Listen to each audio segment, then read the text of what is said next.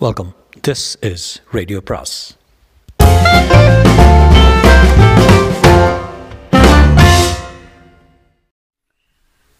அனைவருக்கும் அன்பு வணக்கம். சுஜாதாவின் குறுநாவல் இன்று அஹ், குறுநாவின் முதல் பகுதி இளமையில் கொல் இளமையில் கொல். கதிர்வேலன் என்னை காலையில் பார்க்க வந்தான். அவன் கிட்ட சென்ட் வாசனை அடித்தது ஏண்டா இத்தனை காலையில் சேட்டுப்பையன் மாதிரி வாசனையா வரேன்னு கேட்டேன். அவன் அதுக்கு பேசாம அந்த பக்கம் இந்த பக்கம் பார்த்து உங்கடா தனியாக பேசணும். நான் கையிலே அனுபமா ஆனந்தை நைன்டீன் ஃபோர் எயிட்டி ஒன்னில் கல்யாணம் பண்ணிக்கிட்ட போது கொடுத்த பை வச்சிருந்தான்.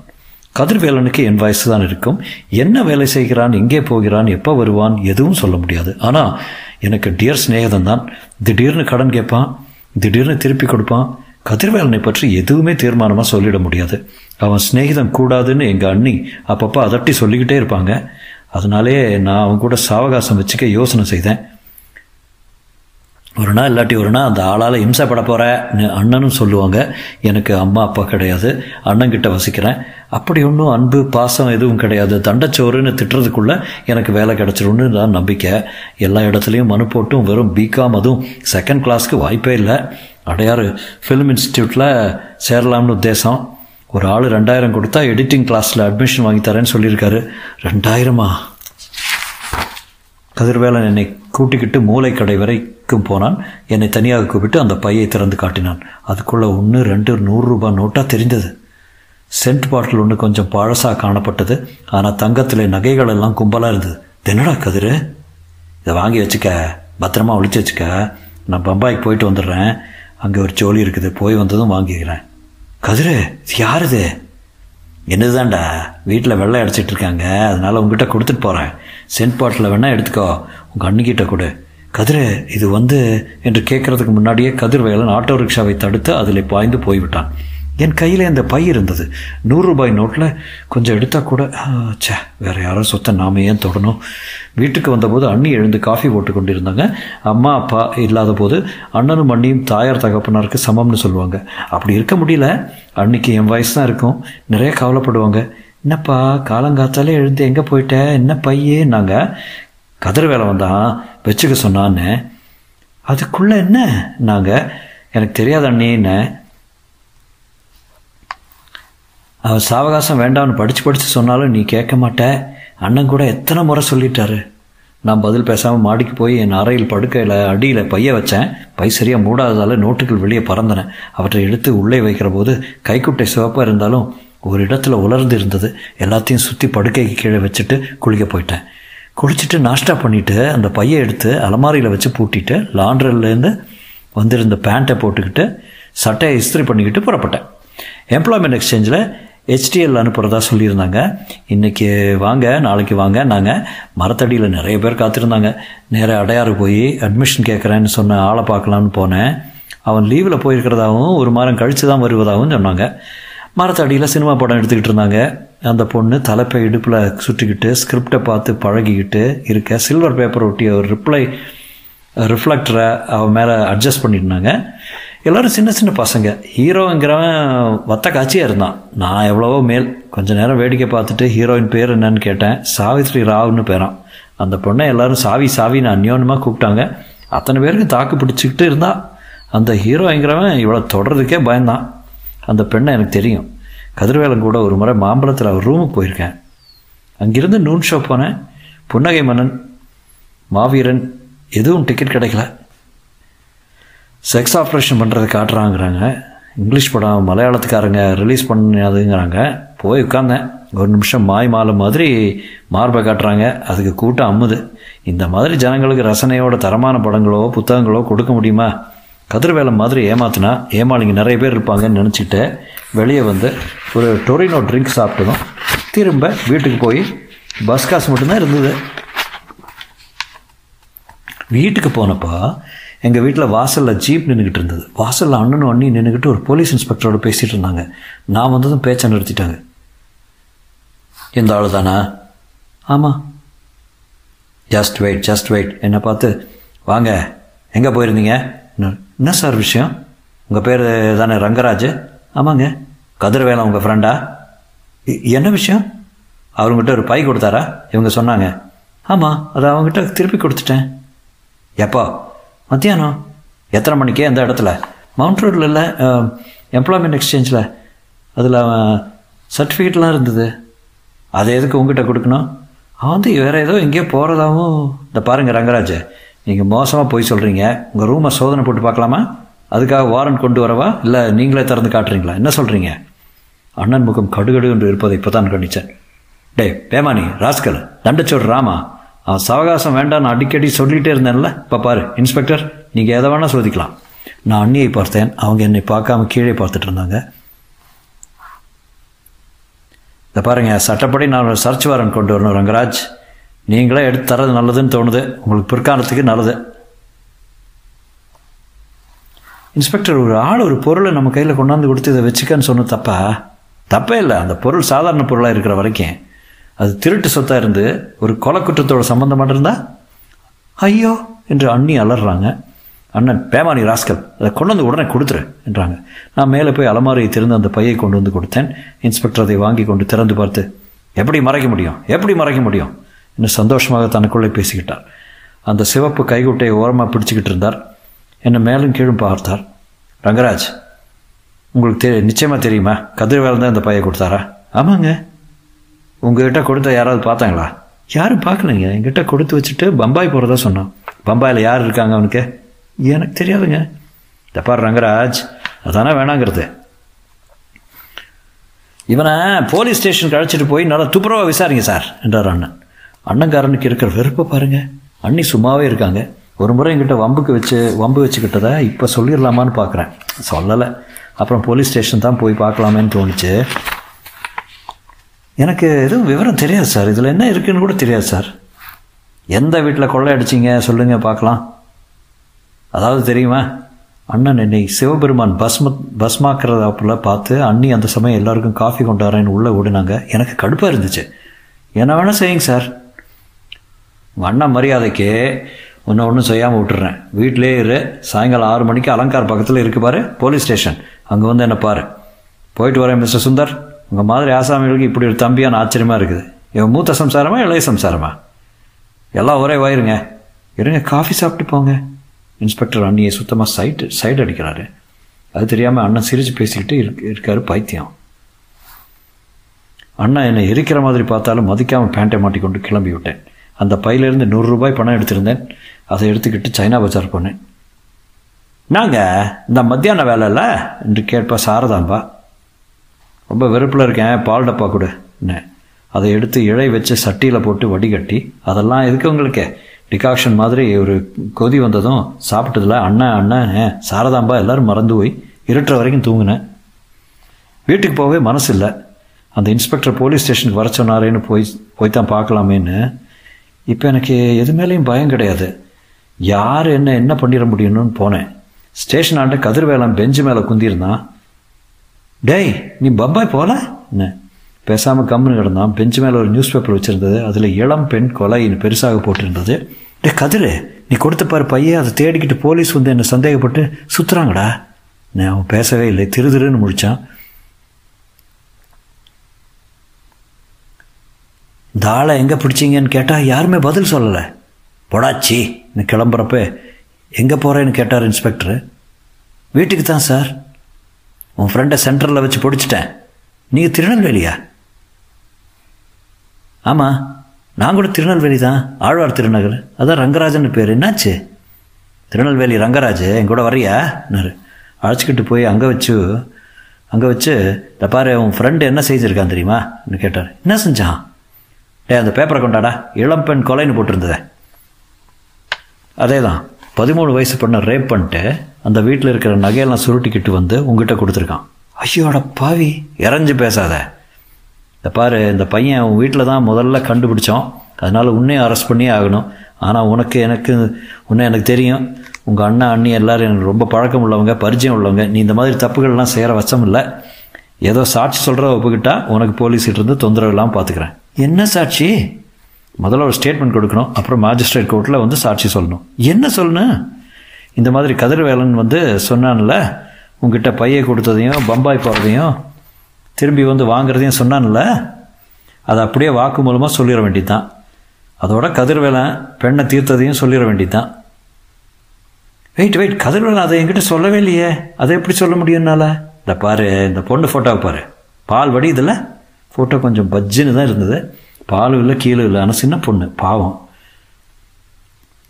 வயசுக்கு கூட வரல. அதை பிடிச்சி பாவாடையை கிழிச்சு ரேப் பண்ணியிருக்கான். நியாயமாக சொல்லு. இந்த மாதிரி ஆளை சிநேகிதம் வச்சுருக்க நீ? கதிர் அந்த மாதிரியெல்லாம் செய்ய மாட்டான் சார். திருடுவான் அவ்வளோதான் திருடத்தான் ஆரம்பிக்கிறாங்க. அதுக்கப்புறம் ஒவ்வொன்றா சேர்ந்துக்குது. இந்த கதிர் மாதிரி ஆளை வெளியே வச்சுக்கிறது சமூகத்துக்கே பொறுப்பு இல்லாத காரியம். அவனை ஜெயிலுக்கு அனுப்பி ஆகணும். அதுக்கு சாட்சி இல்லாமல் மாஜிஸ்ட்ரேட் ஒத்துக்க மாட்டார். தெரியுமில அதனால் சர்க்கார் வக்கீல நாளைக்கு நீ பாரு. அவன் சொன்னாப்புல சாட்சி சொல்லிடு சரியா?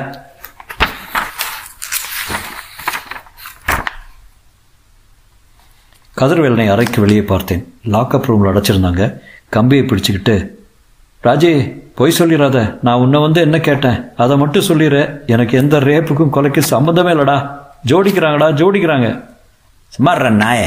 ஹெட் கான்ஸ்டபிள் கம்பி வழியாக கத்தினான். அது சுருண்டுட்டான்.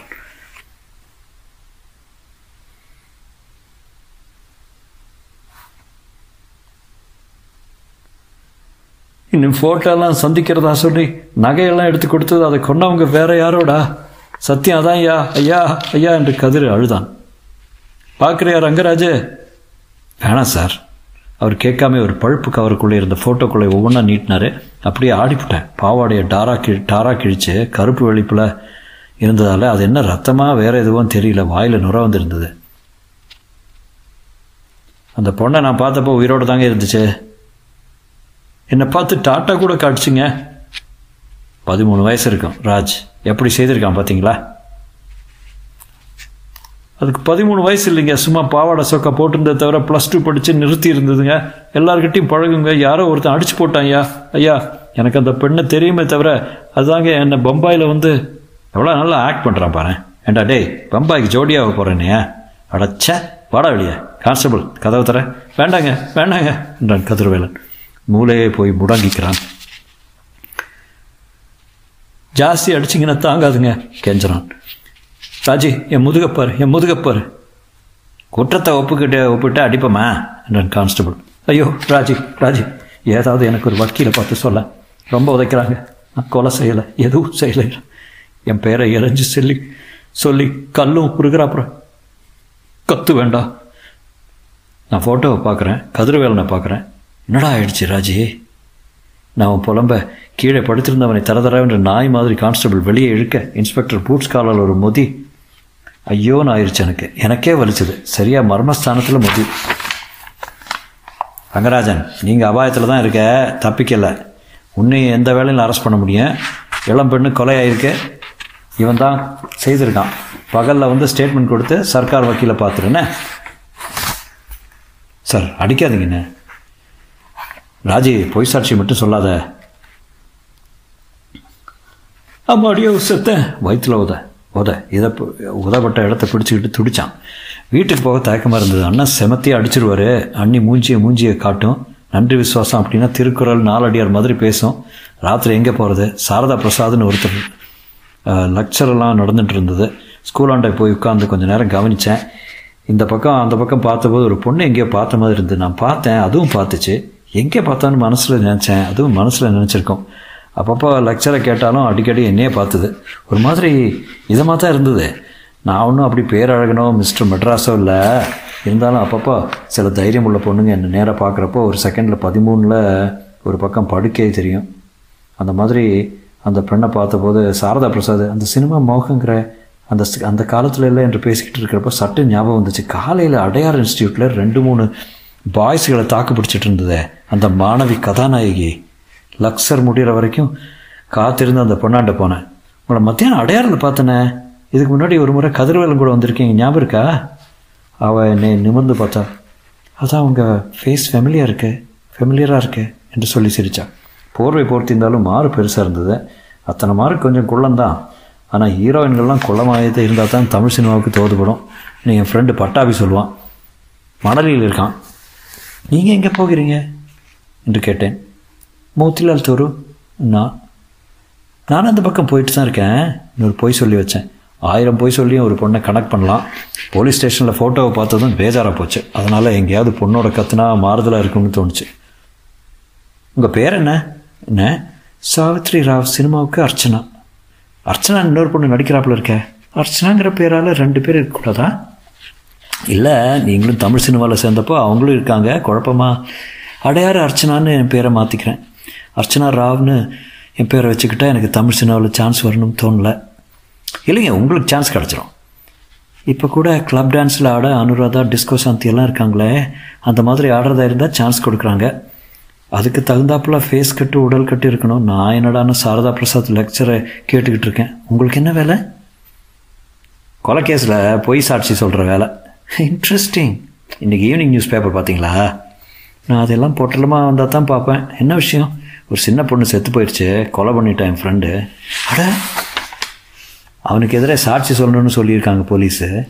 உங்களுக்கு பொய் சாட்சி சொன்னால் பிடிக்குமா? பொய் சாட்சியா? ஆமாம் எனக்கு நம்பிக்கை இல்லை. ஏன் நம்பிக்கை இல்லை? கதிர்வேலன் செய்திருப்பான்னு. உங்கள் ரூமுக்கு ஒரு முறை வந்திருப்போ எங்களோட பைய கொண்டாந்து அவன் கொடுத்து என்னவோ வாஸ்தம் தான் கொலை பண்ணியிருப்பாங்கிறது சந்தேகம். போலீஸில் அவனை பிடிச்சிருக்காங்க. எனக்கு ரொம்ப குழப்பமாக இருக்குது சாரதா பிரசாத் சொன்னார் பாருங்க குழப்பத்தை தவிர்க்க தியானம்னு. சாரதா பிரசாத்தை யார் கவனிச்சா? நான் உங்களை பார்த்துக்கிட்டு இருந்தேன். அர்ச்சனா உங்கள் பேரில் சிவா விஷ்ணு கோவிலில் ஒரு அர்ச்சனை பண்ணிடவா? அவள் என்னை திரும்பி பார்த்து வாங்க காஃபி சாப்பிடலாம். நான் என்கிட்ட அஞ்சு ரூபா தான் இருக்குது நான் ஹோட்டலில் நுழையிறப்போ என்கிட்ட திருடினது நூறுரூவா இருக்குன்னு மாடியில் போகிறதுக்கு முந்தி பெயின் ஆஃப் பிளாத் தொங்க விட்டுருந்தது. ஒரு மாதிரி சிரித்த குழந்தை சிரிப்பு. இப்படியே நேராக போனால் மோதிலால் தெருவில் ரூம் எடுத்துருக்க எடுத்துகிட்டு இருக்கேன் தெரியும் தனியாவா? இல்லை கிரீஷ்குமார்னு ஒரு டிரெக்ஷன் கிளாஸில் ஒரு ஸ்டூடெண்ட் இருக்கார் அவர் கூட. எனக்கு ஒரு மாதிரி ஆயிடுச்சு. கிரீஷ்குமார்னு பேரை கேட்டாலே அவன் யோக்கியமான இருப்பான்னு சந்தேகமாக இருந்தது. ஒரே ரூம்லையான்னு ஆமாம் ரெண்டு பேரும் டிஸ்கஷன்லாம் பண்ணுவோம். ரொம்ப அசால்ட்டாக தான் சொன்னான். இப்போ வரீங்களா? போய் தான் பார்க்கணும் அவன் மேன்ட்டு. அவ பின்னாடி போனேன். மஞ்சளாக பெயிண்ட் அடித்து ஒரு மாதிரி லாட்ஜ் அது. மாடியில் போனால் ரூம் பூரா சுவரெல்லாம் படங்களாக ஒட்டியிருந்தது. எல்லாம் வெளிநாட்டுக்காரங்க படங்க. இங்கிலீஷ் பிக்சரில் வருமே அந்த மாதிரி. அதுக்கப்புறம் ரூம் பூரா புஸ்தகங்க எல்லாமே இங்கிலீஷ் தமிழ்னு படுத்து பார்த்துருந்தா பஞ்சமான்னு ஒன்று ஒரு பரிபாடல் தெளிவுரையும் தான் தெரிஞ்சுது. விகடன் குங்குமம் குதுவும் எது குங்குமம் எதுவுமே இல்லை. சோவியத் புஸ்தகங்கள்லாம் இருந்தது. இதுக்கெல்லாம் மத்தியில் லுங்கி கட்டிக்கிட்டு அகாலமாக ஒருத்தன் படுத்து தூங்கிட்டு இருந்தான். ஷேவ் பண்ணி நாளாக இருக்கும். பக்கத்தில் பாட்டில் மூடியை கவுத்து அது நிறைய சிகரெட் துண்டாக இருந்தது. சோத்துல எல்லாம் பேண்ட்டு ஷர்ட்டுமா தொங்கிச்சு. இந்த பெண்ணோட சமாச்சாரங்கள் எதுவுமே கண்ணில் படல. கிரிஷ் ரங்கராஜ் கிரிஷ் கிரிஷ் என்று அவனை தட்டி எழுப்பினான். அவன் தூக்கம் கலையாம ஹலோ நான் அர்ச்சு ஒரு காப்பி போடேன். எனக்கும் சாருக்கும் நான். திருப்பி படுத்துக்கிட்டான்.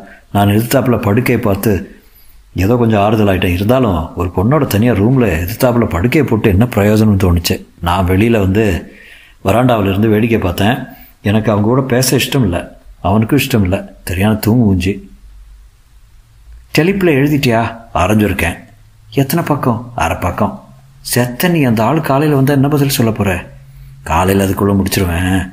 இல்லை வேட்டி அவுத்து காட்டிடுவேன் இம்பாசிபிள் எனக்கு அவங்க பேசிக்கிறது எதுவும் பிடிக்கல. ரொம்ப அலட்டிக்கிட்டு இங்கிலீஷில் பேசிக்கிட்டாங்க. நான் இருக்கிறதே மதிக்காமல் பூச்சி மாதிரி. அர்ச்சனா நான் போய் வரேங்க. அப்போ நான் அங்கே இருக்கிற கவனிச்சாப்பில் அந்த பொண்ணு கிரீஷ் இவர் டயலமானு தெரியுமா? அது என்னங்க? இவர் ஃப்ரெண்டுக்கு எடுத்தாப்புல சாட்சி சொல்லணும்னு போலீஸில் வற்புறுத்துறாங்க ஒரு கொலை கேஸில். இன்ட்ரெஸ்டிங் இதை சின்னதாக ஒரு லைன் ஆர்டர் பண்ணிடலாமா? பண்ணி பார்க்கலாமே. முழு பிக்சர் வராது. ஒரு ஷார்ட் ஃபிலிம் இன்டென்ஸாக ஒரு டைட் க்ளோஸ்அப்பில் துவங்கிடலாமா? அவங்க மறுபடியும் இங்கிலீஷில் ஆரம்பிக்க வெறுப்பாய் போய் கிளம்பிட்டேன். அதுக்குள்ளே அர்ச்சனா படபடன்னு ஓடி வந்து சாரி உங்களோட அதிகம் பேச முடியல. காஃபி கூட சாப்பிடாம போகிறீங்களே நான் இப்போ தானே சாப்பிட்டோம். திராவிடர் பை ப திராவிடர் பைனாப்பிள் ரசம். வேண்டாங்க. உங்கள் ப்ராப்ளம் பற்றி நான் சொல்கிறத கேளுங்க. உங்கள் உள்ளுணர்வு என்ன சொல்லுதோ அப்படி சாட்சி சொல்லிடுங்க என்ன? இன்ஸ்டிங்க்ட்டுன்னு சொல்லுவாங்க. அது என்ன சொல்லுதோ அப்படியே செய்யணும். எனக்கு அந்த பெண்ணை சித்ரா தியேட்டர் பக்கத்தில் பேரப்பட்டு இருக்குது பாருங்கள் அதுங்க பின்னால் மல்லாக்க வச்சு கழுத்தையும் கன்னத்தையும் கடிக்கிறாப்புல முத்தம் கொடுக்கணும்னு ஆசை பீறிட்டு வந்துச்சு. அந்த டேரக்டர் கிரீஷ் என்னவோ குமாரோட தினப்படி படுக்கிற கேஸு நமக்கு உதவாதுன்னு சமாதானமாக விட்டுட்டேன். நான் போயிட்டு வரேங்க. தேங்க்ஸ் நாளைக்கு சாயங்காலம் வந்து என்னாச்சுன்னு சொல்லுங்கள் நான் கிரீஷ். பனியனை கட்டி கலட்டியிருந்தான் மாரில் மொச மொசன்னு குகை மாதிரி மயிறு. எனக்கு ரொம்ப வெறுப்பாக இருந்தது ரங்கநாதன் தெருவில் கடை முழுக்க எவர்சில் ஒரு பக்கெட்டோட தொங்க விட்டுருந்தாங்க. அந்த தெருவில் பக்கெட் கிடைக்கும் இல்லை விப்கோ நிறைய பக்தி கிடைக்கும். இதில் என் ஃப்ரெண்டு ஒருத்தன் உள்புறமாக வீடு வச்சுருந்தான். அவன் பணம் பண்ணிவிட்டு சிபி ராமசாமி ஐயர் தெருவில் ஃப்ளாட் வாங்கிட்டான். அக்கடான்னு இருக்கான். எல்லாத்துக்கும் அதிர்ஷ்டம் வேணும். என்ன பாருங்கள் போலீஸ்கிட்ட மாட்டிக்கிட்டு பொய் சாட்சியில் மாட்டிக்கிட்டு பொய் சாட்சியா? கதிரவேலன் செய்திருப்பான். உள்ளுணர்வு உள்ளுணர்வு அர்ச்சனா என்ன சொல்லுச்சு? உள்ளுணர்வு. நீ என்ன சொல்கிற அதைத்தான் கேட்டு பார்த்தேன். உள்ளிருந்து வயிறு சப்தம் தான் வந்தது. எனக்கு ஒன்றும் தெரியல. தொடரும்.